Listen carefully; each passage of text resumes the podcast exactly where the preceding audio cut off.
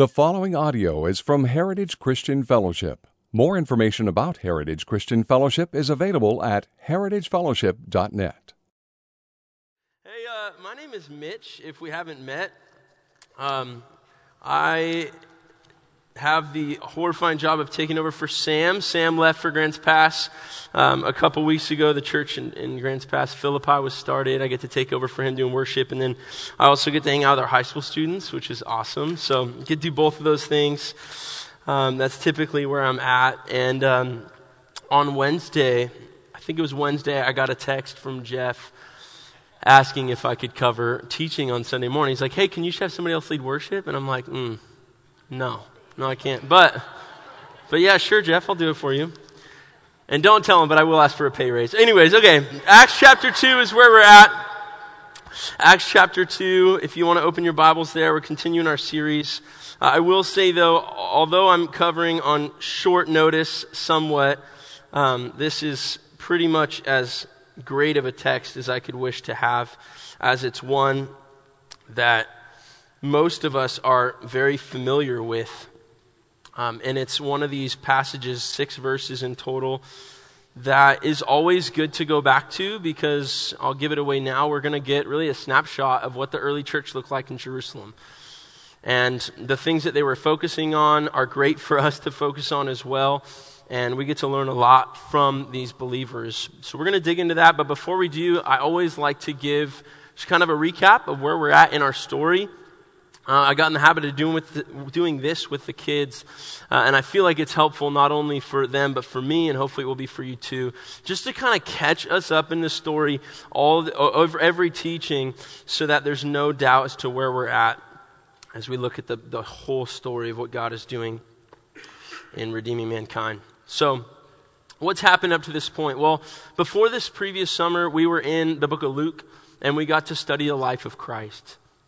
Now, this life, obviously, unlike any other life, uh, one word to sum it up, I guess that would make it unique, is perfect, right? Jesus was completely sinless. He never did anything wrong. He was absolutely perfect in every way. And uh, obviously, his life started a little uniquely as well because he was born, obviously, to Mary. And conceived of the Holy Spirit, right? This is the Son of God taking on flesh, coming down to begin this rescue mission that absolutely needed to happen. We'll get into that in a little bit. But Jesus grows up, is perfect in every way. He heals people of diseases, cleanses people of leprosy, multiplies bread and fish, and feeds a whole bunch of people. He teaches about the kingdom of God, and he even calms the wind and the waves with just a word, right? There's nobody else like him. And so we look at his life and we're amazed. But the thing is, with Christ, he didn't just come to live, but instead he came here to die. That was his end. That's what he knew was going to happen. And that is specifically why he came. So he came to die, and, and die he did. He was delivered up on a Roman cross in public humiliation as he was mocked and reviled. Right? The shame that day was incredibly weighty, but he knew it was all happening for a reason. See, he had given himself up to be sacrificed that day. And just like his life not being ordinary, so too this death was not ordinary either. If you guys remember when, when Jesus was up on the cross, right, the land shook, the, the sky went black, and, and there was so much more going on than what met the eye. See, a lot of people had died on a Roman cross before Jesus, and a lot of people died on one afterwards, but his death was unique in that God's wrath for sin was being poured out on his one and only Son that day, whom he loved very much. See, God's anger for unrighteousness was now being poured out on the one who never done an unrighteous thing ever. And it didn't seem fair, and, and it isn't fair, but Jesus knew that that was the only hope for his people, the ones that he'd created in his image. It was the only way for their sin to be removed. It was the only way for their relationship with God to be reestablished and restored. There's a quote that I love. It says this Only a human can substitute for human lives, but only God can take the wrath of God and survive. This is Jesus, the 100% God man, right? Needing to be the sacrifice, taking the place of us humans on the cross, bearing that wrath, but yet we're going to see in a little bit conquering death in the process. I'll say that again. Only a human can substitute for human lives, but only God can take the wrath of God and survive. And yeah, it does rhyme, and it isn't a rap song. It's typically where I get all my quotes from. But there was Jesus, right? The substitute for us. And he went through it willingly. He, he died, but as you guys know, later rose from the grave to show everybody that he has power over death and sin. It couldn't hold him down. I like this. Okay, I, oh, this is great. It wouldn't be a heritage sermon if I didn't say amen with a question mark, because that's just Jeff's thing. And he ain't in the room, I don't think. So don't tell him I said that. Um, man, so that wasn't it, right? He rose from the grave three days later conquering death so that anyone who put their faith in Jesus as Lord, Savior, Messiah, and trusted in His grace and sacrifice on the cross would also be forgiven of sin. They'd be welcomed into the family. They too would later be glorified and risen from the grave, and they'd be welcomed into that relationship with God. The work had been done, right? I have it tattooed on my arm. It is finished. That's what Jesus said on the cross. The debt has been absolutely paid in full. Everything that needed to happen for people to be saved from sin and death had been completed. And now, as we pick up the book of Acts, we see that God was going to equip and empower his people by his Spirit to carry this good news of salvation to the ends of the earth. So more and more disciples would be made. And he would do this so that tons of people would get saved. He'd do this so that he would get the glory from people turning from their sin and being transferred from a kingdom of darkness to the kingdom of light. And he did, in fact, do all these things. And the cool thing is, and this is why Acts is so interesting, he didn't just do it, but he's still doing it. And last week we saw Jeff kind of kick off this whole thing, the waiting for the Spirit, empowering the disciples. This is what happened, right? The mission was to be started after the disciples received the promise. And so they prayed as Jesus told them to, and they waited as Jesus told them to. And they prayed and waited and prayed and waited. And then all of a sudden he came. And, he, and you guys heard it last week, right? There was a sound like a mighty rushing wind, filling the place where they were meeting, tongues of fire, people filled with the very Spirit of God. And they knew, like, this was surely what Jesus was telling them to wait for, and the time had finally come. So the Spirit, as Jeff mentioned, was immediately pointing people to Jesus and convicting people of sin like he does. And the disciples started doing something crazy, right? They started telling of the mighty works of God in languages that they didn't even know before. Now, gosh, half of us in this room are probably scared to death to tell of the mighty works of God in our own language, okay? Maybe this is what we need. We need the Spirit to like show us other languages so we can preach, but Man, how cool is that? There was commotion and excitement and lots of preaching. If you remember, they thought the people were drunk. They were kind of confused as to what was going on. But Jesus was being proclaimed in boldness by the power of the Spirit by this ragtag group of disciples. Bunch of nothings. Praise God for that, because that, that's me. And this day, guys, Romans 1.16 was on full display, which says that the gospel is the power of God unto salvation for anyone who believes. And tons of people believed that day and they got to experience the power of God in salvation. They got saved. 3,000 people came to the Lord that day as Peter stood up, clarified what was going on, and the church growth was exploding. 3,000 people, they're off to a pretty darn good start. In case you're wondering, nobody's no, like 3,000 people have not gotten saved and I preach. I just want to throw that out there so that you guys know what to expect right now because you read that, you're like, maybe today's the day. Oh, no, there's only a couple hundred people in here. All right. So that's where we pick up our story. Okay, big recap, but that's where we're at in Acts chapter 2. Uh, verse 41 says, Those who received the word were baptized. There were added that day about 3,000 souls. And then there's a little break in our Bibles, and the very next verse starts describing what these new believers and the 120 that were in the upper room and the disciples, what they were devoting themselves to.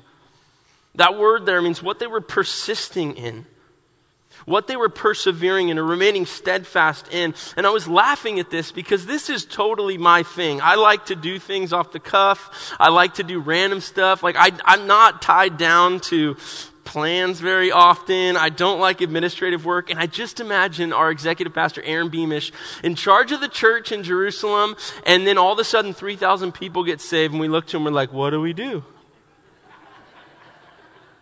And I just love to think of how much pain he would have been in as he tried to figure out a system for how to work all this out. It made me so happy. I was like, I know what I'd do. I'd grab a guitar, sing and preach, baby. That's it. You can figure out the rest. All right. So that's what went down, and we're going to figure out what they were persevering in. It says this the first thing that they devoted themselves to the apostles' teaching, and the fellowship, to the breaking of bread, and the prayers.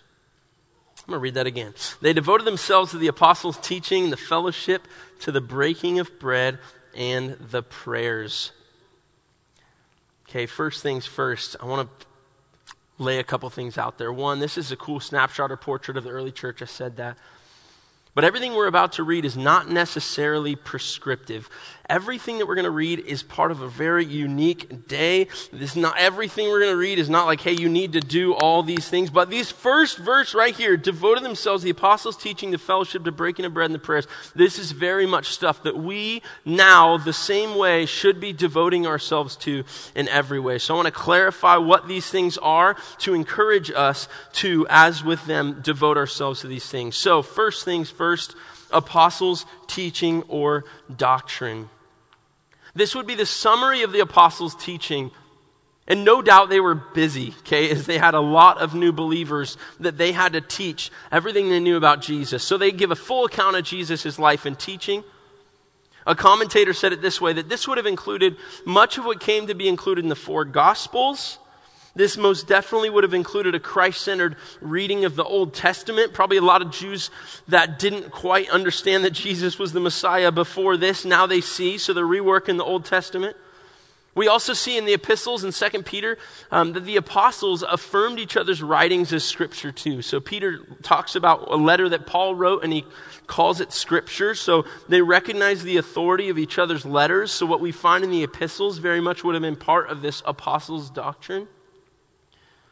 It was very, very important to the early church that they were grounded in sound doctrine and teaching. You guys know this as well. It's just as important for us. There's a lot of empty philosophies out there, a lot of false teachings out there, and it is extremely important to stay grounded in this book right here so that we may not be shaken, because this book is never going to be shaken. So, what do we do, guys? You're like, I've read the Bible. Well, we continue to read it. We continue to learn, we continue to dig in. And I'll just say this um, I'm not up here all the time, so I can kind of um, I can applaud heritage, what, what Jeff's been doing, what, what's been built over the last you know 12 years or so. But man, up on this stage, we know as pastors and preachers that you, you guys don't need to hear our opinion. I'll tell you that much right now my friends in the room, like you know, I'm, I'm pretty much an idiot. But I tell the youth group, okay, look, don't listen to much of anything I say unless it comes from this book. Then listen. I don't have anything good to say if it doesn't come from this word. So we preach and teach the Bible. If there's ever a sermon taught at this church that is not from the Bible, you come talk to us immediately and we'll deal with it. Because this is what we're all about, is what we're always going to be about till the return of Christ. We too, like the early church, devote ourselves and persevere in sound doctrine. The second thing they persisted in was fellowship. The word here is the much known koinonia, okay, living life together, spending time together. This is something that, that united people. It's a community of believers all centered around Christ Himself and this new life and family that's found in Him. But it makes sense, right? Because none of these people were family before this day, right? The 3,000, they were like, I don't know this fool. I don't know what this guy's name is. But now all of a sudden there's this common bond that they have and of course, they want to get to know each other, so they just commit themselves to living life together. And I say this, I am not in a huddle group. You can throw stones at me if you want, but I know that a huddle group is very much an avenue that we can do this through, right? I think of First Wednesdays. Those are so fun. You come and you worship, and then you let the kids play on bounce houses, and there's conversation and fellowship and community right there that I don't get many other places. It's a ton of fun. But they devoted themselves to it. No doubt in this time of fellowship, right, they're talking apostles' doctrine, they're learning. They're sharing things that they're learning, they're sharing experiences, encouraging one another, challenging one another, having fun together. And it's just proof, guys, this, this revival, this 3,000 getting saved, it changed everything, and it just makes sense that they want to spend time with their new family. The third thing that they devoted themselves to is very much attached to fellowship, but it's just the breaking of bread. So there's really two meanings to this, but the first, I'll just start by saying this, this literally means eating together. Okay, sharing meals together, getting around a table, rejoicing in the provision of God with glad hearts, as verse 46 states. We'll see it in a bit. Rejoicing in the grace of God and stuffing your face to the glory of God, which does happen to be one of my favorite forms of worship.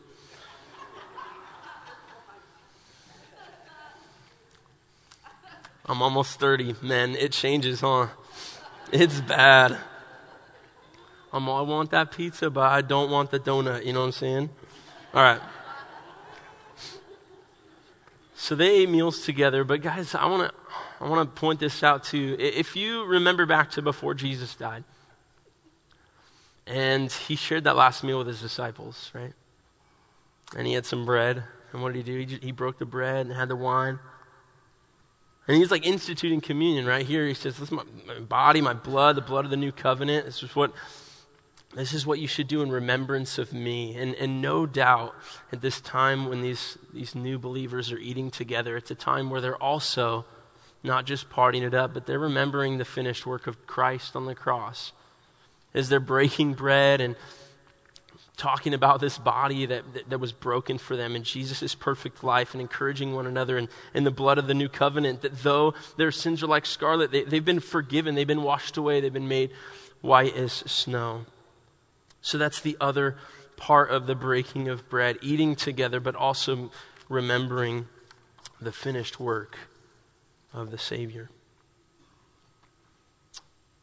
Number four, apostles' teaching, fellowship, breaking of bread, and perhaps the most difficult for us to hear in 2019, they persisted in the prayers public prayer, private prayer, prayer in the temple, prayer three times a day according to Jewish tradition. You name it. These people had just been introduced to God Almighty, and then they hear that they can talk to Him. And they're like, wait, the one that made the earth and the heavens and me and knit me together in my mom's womb, I can talk to Him. Yeah, oh, oh okay, well, I'm going to do it. So they just start praying. why, why wouldn't you pray? I'll tell you one reason because we live in the most distracting age ever. And it's crippling, man. My, my poor wife, I'm going to throw myself under the bus. When football season comes, I'm a different husband. It's bad.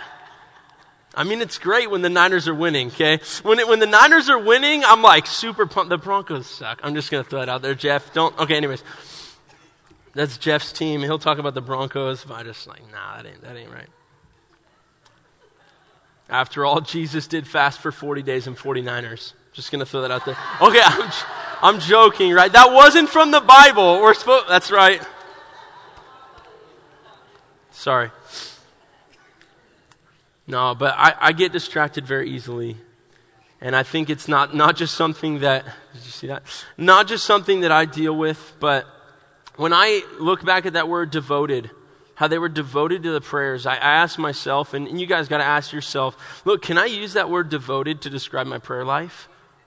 Like I can use the word to describe my like loyalty to the Niners. I'm sure some of you guys are devoted to your Facebook and Instagram. That's for sure. You can use that word 100% to talk about that. But no, can you use that word when it comes to prayer?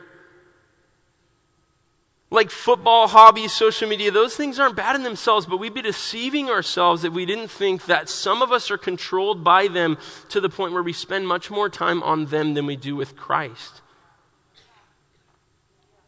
And, and I'm not I'm not trying to stand up here and guilt you to make you feel like crap. That's why I included myself in this verse, but it is a poke in the side to encourage us to pray. If I don't do that, in fear of sounding like a hypocrite, then I'd be amiss. I need to like encourage us to seek the Father in prayer. It is so, so important.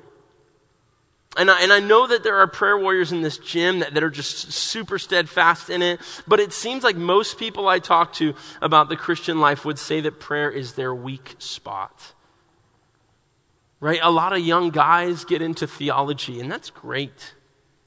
They'll be so quick to argue about Calvinism with you, right? I was there. You're like 19 years old, just learning the Bible, and you're like, oh man, this is a sword, and I'm going to use it to fight anybody I can that disagrees with me on the finer points of Arminianism versus doctrine, like Calvinism, whatever it is, right? Like, but when you talk to those guys about their prayer life, most of the guys that I've talked to are like, nah, it's not great. I love to study theology, which is great, but I don't, I don't really like to pray. And here's the thing I think the testimony of countless saints that have gone before us would, would testify to the fact um, that the fruit and rewards of a, of a deep prayer life are beyond what we could even expect or imagine. Uh, and I'm convinced of it right? The flesh is weak, right? The spirit is willing. But if we can encourage each other and press each other, knowing that we're not just sitting in judgment over one another, but for the benefit of us all to be like, hey, let's pray. Let's pray and devote ourselves to such things. It's powerful because God is, is powerful. Verse 43 says, In awe came upon every soul many wonders and signs were being done through the apostles. Because that, that word awe is awesome. I was talking to Sam. It's pretty cool. Philippi is going through the same passage. So I texted Sam, like, hey, I'm teaching. Let's FaceTime. So we just FaceTime. We got to talk about this passage and share notes. And one of the things that we both had written down is this word awe. Awe came upon every soul, the same 3,000 souls that had just been saved.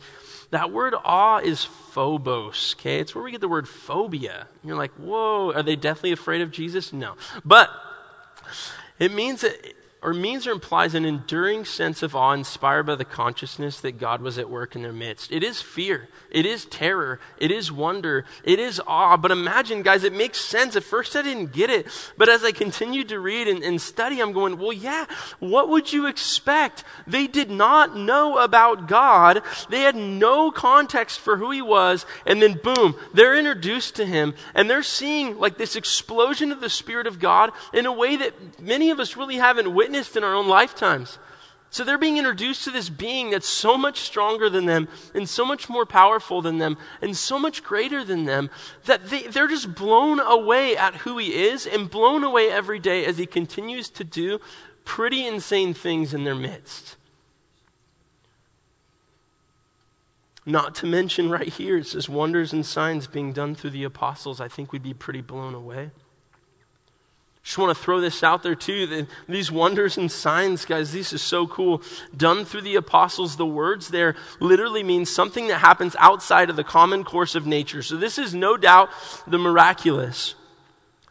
But the words also imply that they're there to confirm, corroborate, or authenticate what's going on. I'm looking at this going, man, the gospel's being preached and signs and wonders are there testifying to the fact that this gospel is the true gospel, the only one that the God that they're teaching about is Lord of heaven and earth, and He is totally sovereign and powerful. They're pointing to Jesus and exalting Jesus.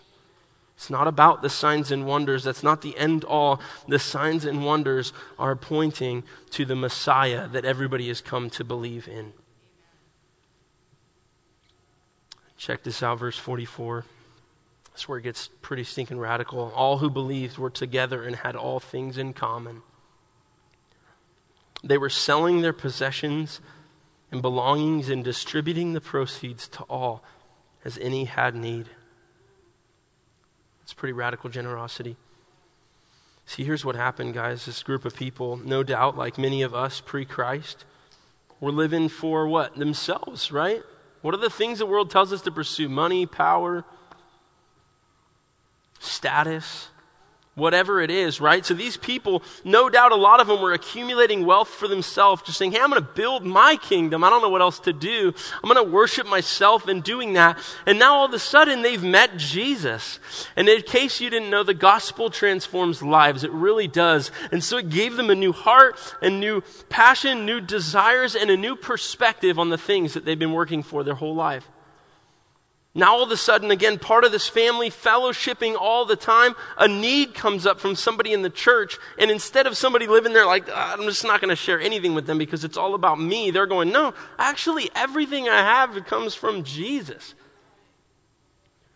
So they're like, I have a huge abundance here. This is great. I got seven fields. I'll sell one to hook, like, pay for this bill or whatever, like, keep you off the street. And they start sharing with each other when needs would arise man, somebody would come through in generosity and help them out. And they were unified, no divisions, no cliques, and united with one purpose to love. Love God, love people, love each other, and by the power of the Spirit to continue this great work of being witnesses to Jesus. I do, I do want to clarify one thing right here because um, a lot of times you can read this verse and, and kind of be confused as to what to do with it. You're like, well, I live in America. Even if you're broke, you still have a lot of stuff, okay? Way more than a lot of people in history and a lot of people in this world. So, what do I do with it? Well, it's easy for us to smash on the pros- prosperity gospel, right? Like health, wealth, wellness, prosperity gospel. But, but we have to be careful in looking at a verse like this, not to let the pendulum swing so far the other way that we're preaching a poverty gospel. Like, in order to be a Christian, you have to have nothing and suffer all the time. This is not true. It's not true. So let me just read a quote real quick to clarify. It's from a guy named Clinton Arnold. He says, Sometimes a false impression is gained that these early Christians sold everything they owned when they joined the church. This was, in fact, the practice of the Qumran community on the Dead Sea.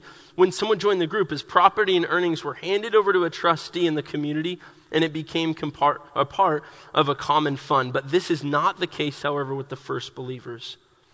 Their commitment to Jesus and the work of the Spirit in their lives produced in them a completely new attitude on their property. No longer are they motivated to amass wealth themselves, but they now view what they have as resources for the cause of Christ and the care of his people. The verb tense for selling implies that there was not one big sale of goods upon a person's conversion, but that individuals sold portions of their personal and real property as needed in the community, or as needs in the community surface. This was entirely voluntary and not mandated by the apostles.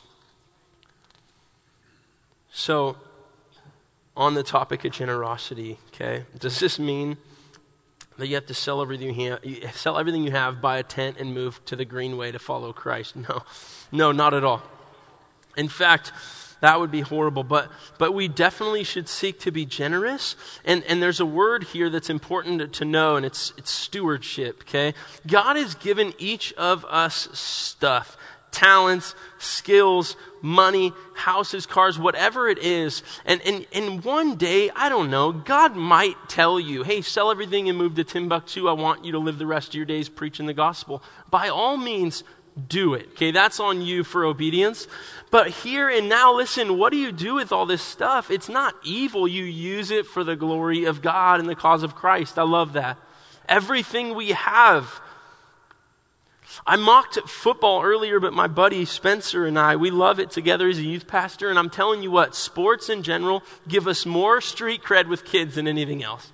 Like, if I don't know what the heck I'm talking about, if someone's like, hey, did you see the game? I'm all, hmm, what game? I don't have a TV in my house. That's of the devil. I don't actually do sports. That's of the devil. And they're like, oh, I'm not going to talk to you. Right? That'd be the end of it for us. So this, this passion that we have for sports, like, gets to be used for the glory of God along with everything. Along with everything. And again, I'm just going to harp on this for a second.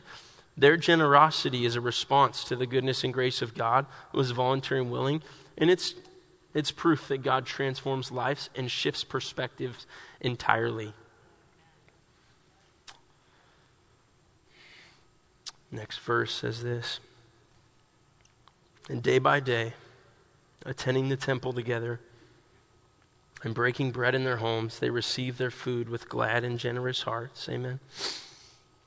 Praising God and having favor with all people. They loved God, they loved people, they served each other well, and listen, they served their communities well. They were well thought of by people inside the church and outside the church. I love that they had favor with all people. And, and I was thinking about this. When, when, when we talk about the church, one God, one church, one mission, our main focus, right, is the, the sharing and spreading of the gospel. That's what we're all about. If we do something really awesome for somebody and we travel to wherever that doesn't have clean water, we put in clean water, that's a great thing.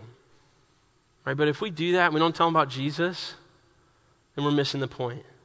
Right? So we love people and then we tell them about Jesus. We love people and we preach the gospel, not only taking care of somebody's needs now, but understanding that we need to be caring for their eternity. And again, we preach the gospel because it's the power of God unto salvation. So, the church, though, should no doubt be a force for good in the city that, that they've been planted in. That's what Sam's looking to do. That's what Heritage is looking to do. And, and listen, oftentimes in the epistles, you see the, the apostles, sorry, similar words. Epistles, the apostles, oh, I can't even say it, tongue twister. You often see them commend a church for doing well in a certain, certain spot, certain aspect of what they're teaching. Um, and as I was reading this, I just couldn't help but think of, of this church. And again, I'm tooting your guys' horn now by the grace of God, knowing that it's spirit empowered love. My commendation is not nearly as important or as weighty as the apostles, but I will give you one nonetheless. Guys, when I read this, favor with people and generosity, I think you guys are doing a, a great job. Like from afar, looking at this, you guys are doing an extremely good job. I've seen you guys take care of a family when there was just like piles and piles of bills on top of them. I've seen you guys come alongside and be extremely generous. I've, I've seen you guys care for people in the community. Even stuff you're doing with your huddle groups, right? You got your, your community projects. I've seen you guys pick up kids that didn't know Christ and bring them to youth group just over and over and over again. I've seen you serve people well and truly as, as a guy. I'm, I do not know if I'm young anymore. I was going to say a young guy. I'm almost 30. But it's, it's really an honor to be part of such a rad group of believers. You guys are killing it in this.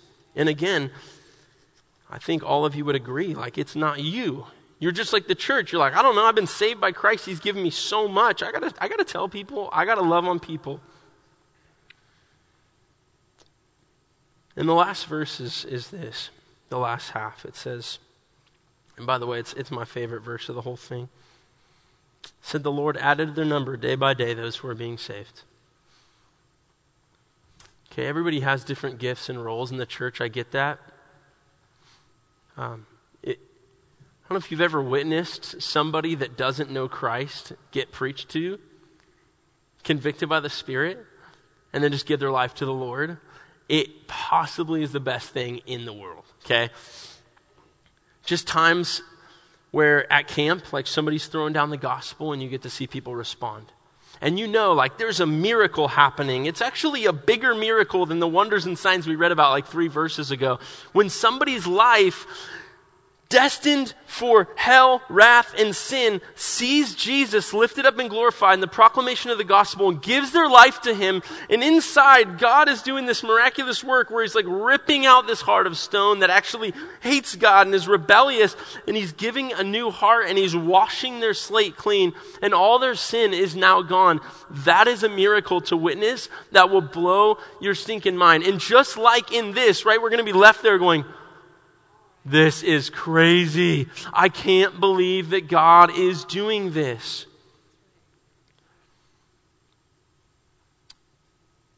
He was doing it back then, adding to the number day by day, and he's still doing it now. When Jeff started this whole thing, if you remember in Acts 1, I'll just go back to it real quick. It says, O Theophilus, I've dealt with all that Jesus began to do and teach, the first verse, until he was taken up. So this is Luke, right? He's saying, hey, in the first book, I wrote that everything Jesus began to do. And what does that imply? Right? He's not finished. And this is proof of that right here that he's not finished. But then fast forward like almost another 2,000 years, and we're sitting here in this gym, and we look around, we go, oh, we're living proof that God is still doing this. He's still working, he's still moving. You know, it's kind of like, it's like when these guys and girls met the Lord, right, they were made conscious of the fact that God was working. I love that word choice because in reality, He never was stagnant. They just didn't know. So all of a sudden, boom, their eyes are open. They're like, oh my goodness, I've been missing out on this my whole life. And we too get to be witnesses of this. And not just that, but vessels that God uses to do the most miraculous thing ever, and that is save. Save sinners. Uh, this word is epic. One, it's cool. Just it's sozo. Okay, salvation. It's just awesome, man. Bozos get sozoed. Okay, I'm just kidding. That was just I, that just came to mind now. And Sam's gone, so I have to do the dumb jokes. Okay, so check this out. Sozo rescuing somebody and bringing them into safety, okay? And, and this says, I love this. It says, sozo in the Bible used principally of God rescuing believers from the penalty and power of sin and into his provisions or divine safety. Every day, God's strong arm of salvation is reaching out and he's drawing people to himself and he's bringing people into the fold and the gospel's being preached and he's doing just what he promised to do and he's working through that and he's saving people bringing them into divine safety. Here's here's the thing guys. I i've been watching a documentary that really our staff's been stoked on the last year and i showed it to the kids. It's called um, American gospel.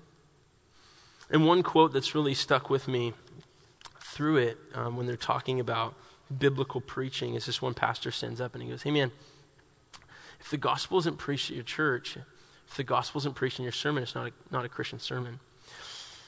And it's quite a shame because oftentimes we, we can get so like caught up in words and, and little details which are definitely important, but we can go through a sermon without actually preaching the gospel.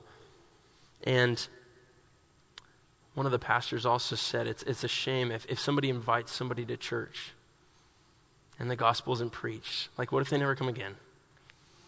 Right? I want to take every single opportunity to lay the gospel out in front of people. That's just what I love to do about teaching kids, camps, whatever it is. Like, my focus is not necessarily teaching people that have been walking with Jesus for 50 years and know a lot more than me. I get to focus on, like, this is it. Guess what?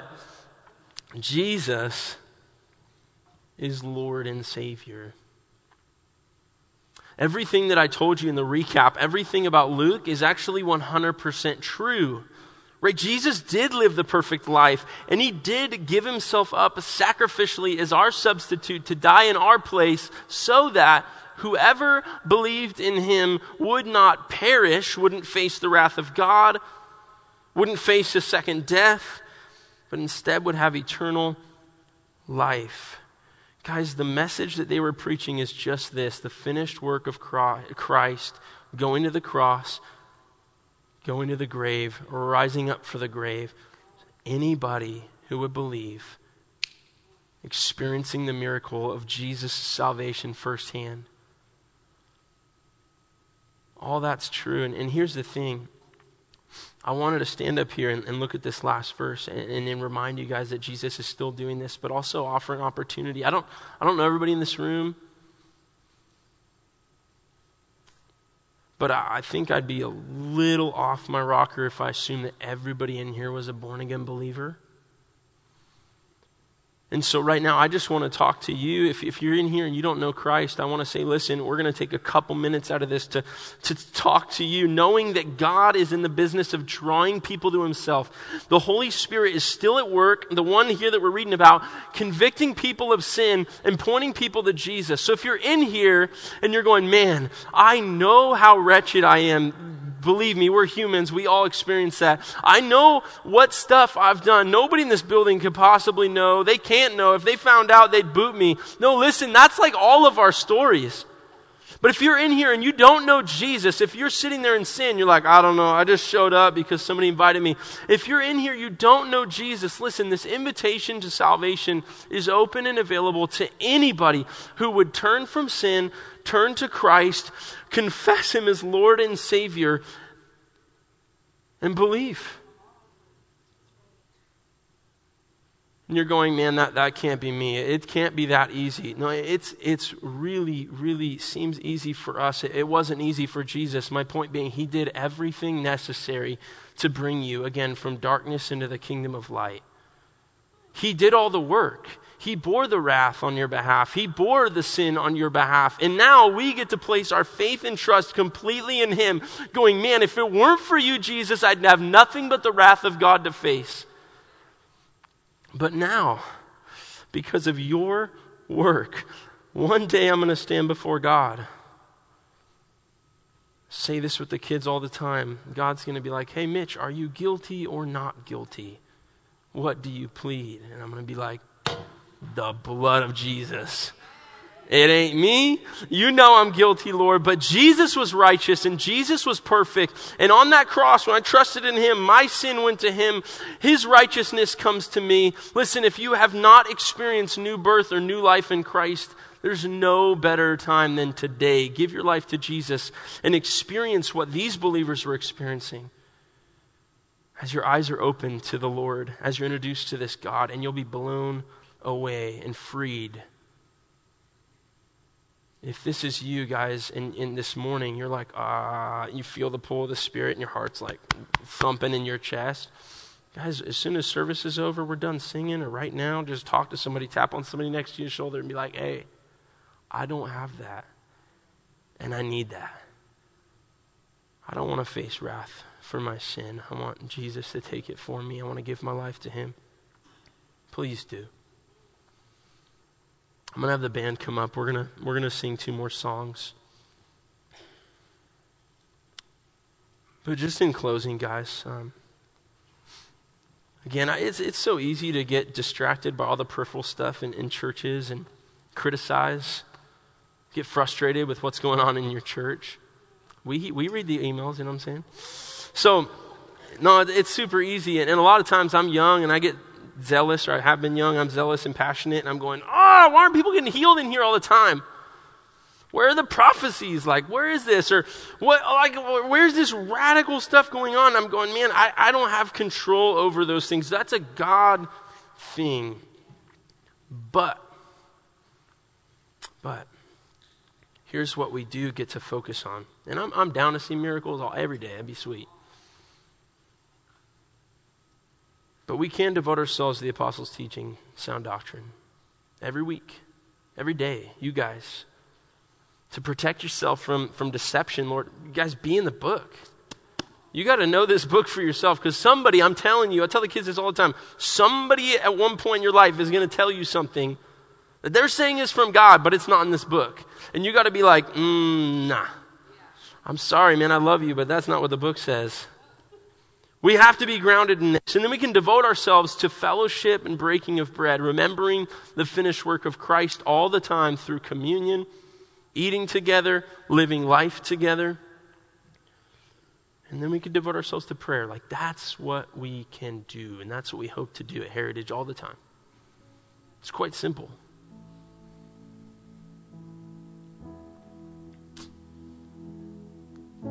Look, I've never I've never seen 3,000 people get saved. I think it'd be pretty cool, though. we live in a valley, as, as Jeff's talked about, that's not, it's actually pretty dark, man. When I, got, when I first moved here, I was like, this is like the Bible Belt of the West. I feel like the, the spiritual climate's changed a little bit. Guys, I will say that like, this valley needs revival. a move of the Spirit, mass salvation, that'd be awesome. Now, again, I cannot make revival come, but we can pray for it. Let's pray for people to get saved, man. How cool would it be if we as a church were, were praying not just for like creature comforts, not just for Lord, what do I do next, but like on our knees going, Lord, there are people in this valley that don't know you. And if they don't know you when they die, their future is not great, it's horrendous. We need to proclaim the good news, trusting you to work as we proclaim the gospel. Lord, use us.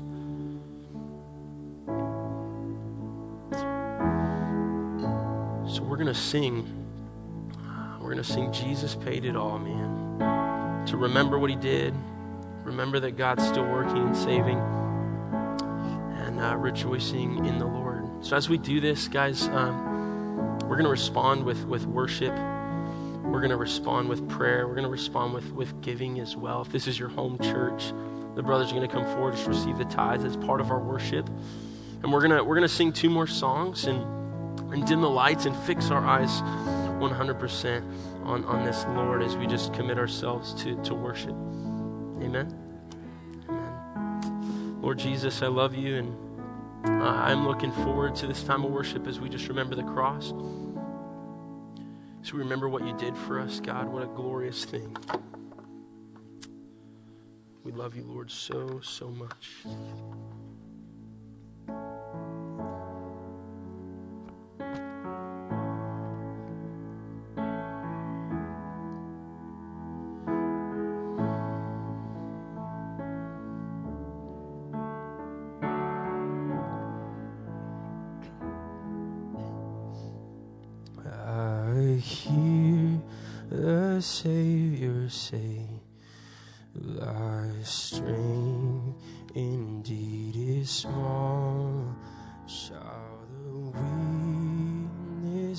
Shall the weakness watch and pray?